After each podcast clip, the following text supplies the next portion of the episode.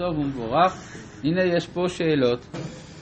שואל רפאל, אם המעבר מארמית לעברית היא המעבר מהגלות לגאולה, אז האם לא ראוי לומר קדיש בעברית בימינו?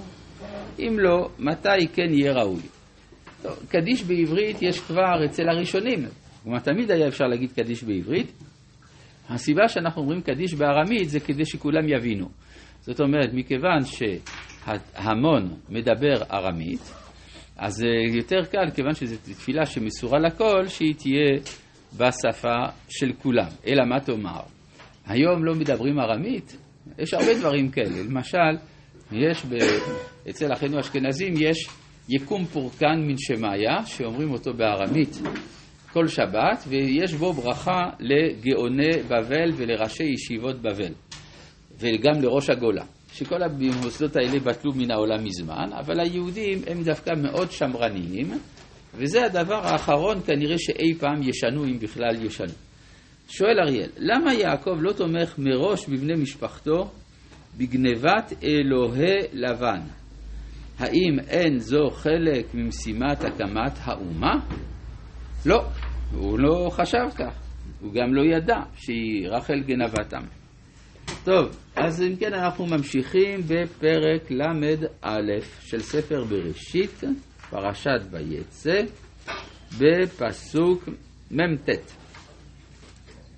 והמצפה אשר אמר, יצף השם ביני וביניך, כי נסתר איש מרעהו. מצפה, מקום שבו צופים, ואז מי צופה? זה מקום הגבול בגלעד, אז מי צופה? זה השם שצופה על שניהם. יצף השם, כלומר הוא יצפה ביני ובינך, כי נסתר איש מרעהו. אם תענה את בנותיי, ואם תיקח נשים על בנותיי, איש עמנו, ראה אלוהים עד ביני וביניך. ויאמר לבן ליעקב, הנה הגל הזה והנה המצבה אשר יריתי ביני וביניך, עד הגל הזה ועדה המצבה. אם אני לא אעבור אליך את הגל הזה, ואם אתה לא תעבור אליי את הגל הזה ואת המצבה הזאת, לרעה.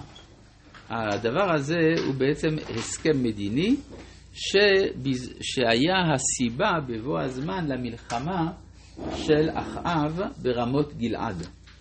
כן, כשאחאב החליט להילחם אה, נגד ארם, אמר, הלא לנו רמות גלעד ואנו מחשים, וכך יצא אה, אחאב למלחמה, אותה מלחמה שבה הוא גם נהרג. אז מה זה לנו רמות גלעד? זה שהארמים עברו על ההסכם בין לבן לבין יעקב. אז פה זה מהווה מין הסכם של לבן ש... כן, זה הגבול הדרומי שלו.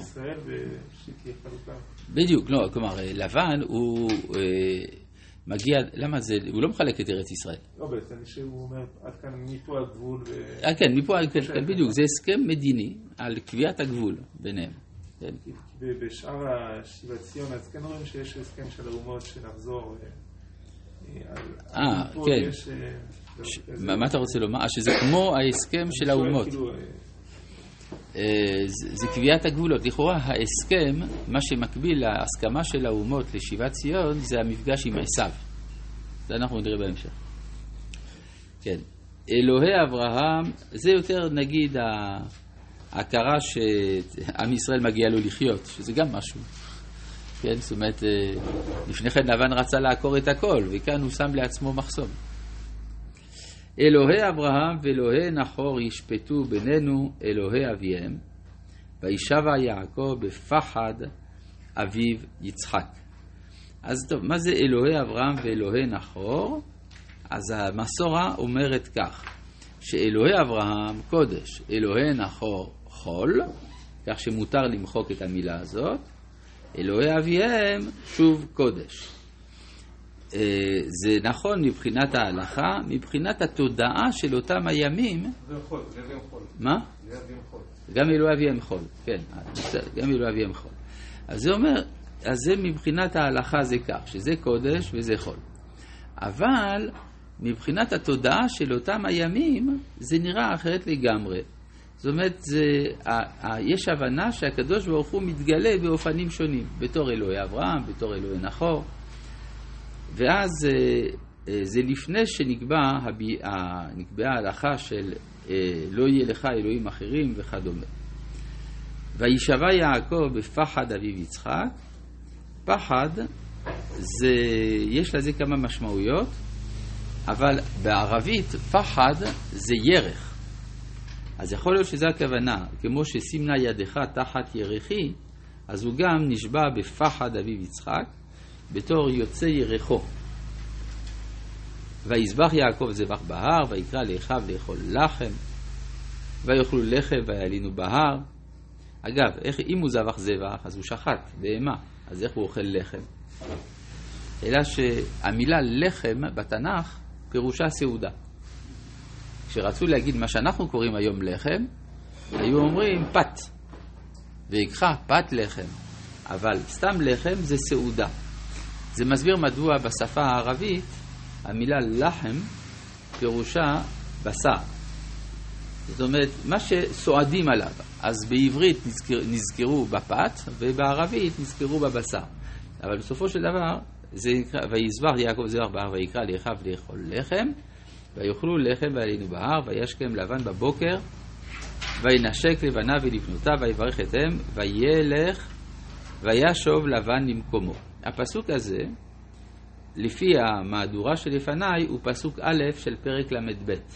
אבל יש מהדורות שהוא הפסוק האחרון של פרק ל"א, ואז יוצא שכל פרק ל"ב, הסדר של הפסוקים משתנה לפי המהדורות. לפעמים אתם תראו פסוק מסוים מצוין בתור פסוק ד', מקום אחר פסוק ה'.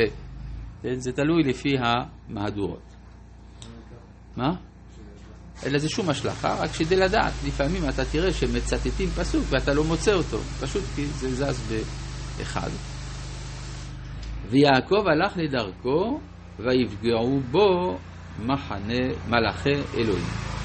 מה זה הביטוי הזה, ויפגעו בו מלאכי אלוהים? אז לא, כול, לא כולם מכירים את הפירוש של הרמב"ם על זה.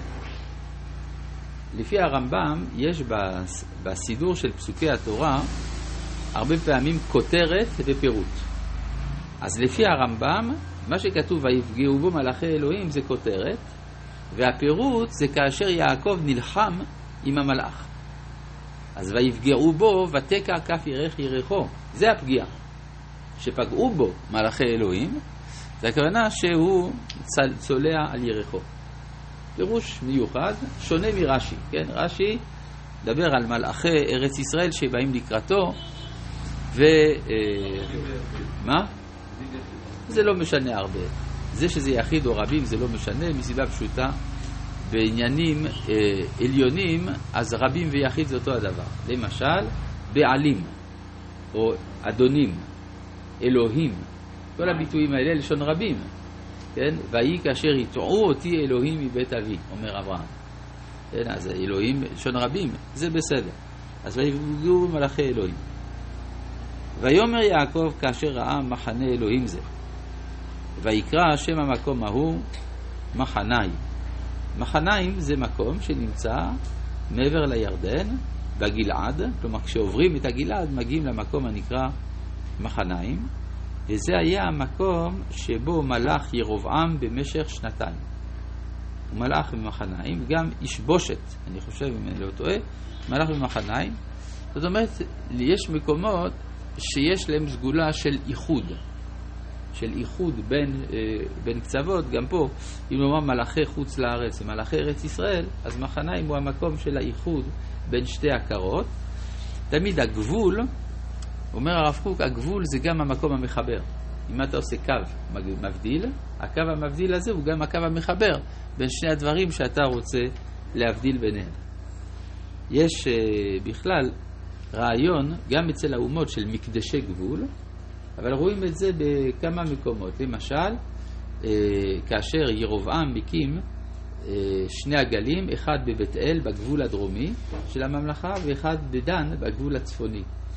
כמו כן גם אנחנו רואים על קבר יוסף שהוא על הגבול בין מנשה לאפרים. גבול על ה, על ה, בדיוק על, ה, על הגבול ביניהם, וזה מה שנאמר, ויהיו לבני יוסף לנחלה. ולפי הרב שאומר שזה גם כן סוג של מקדש גבול או קבר גבול שמציין גבולות. אז גם מחניים מהסוג הזה.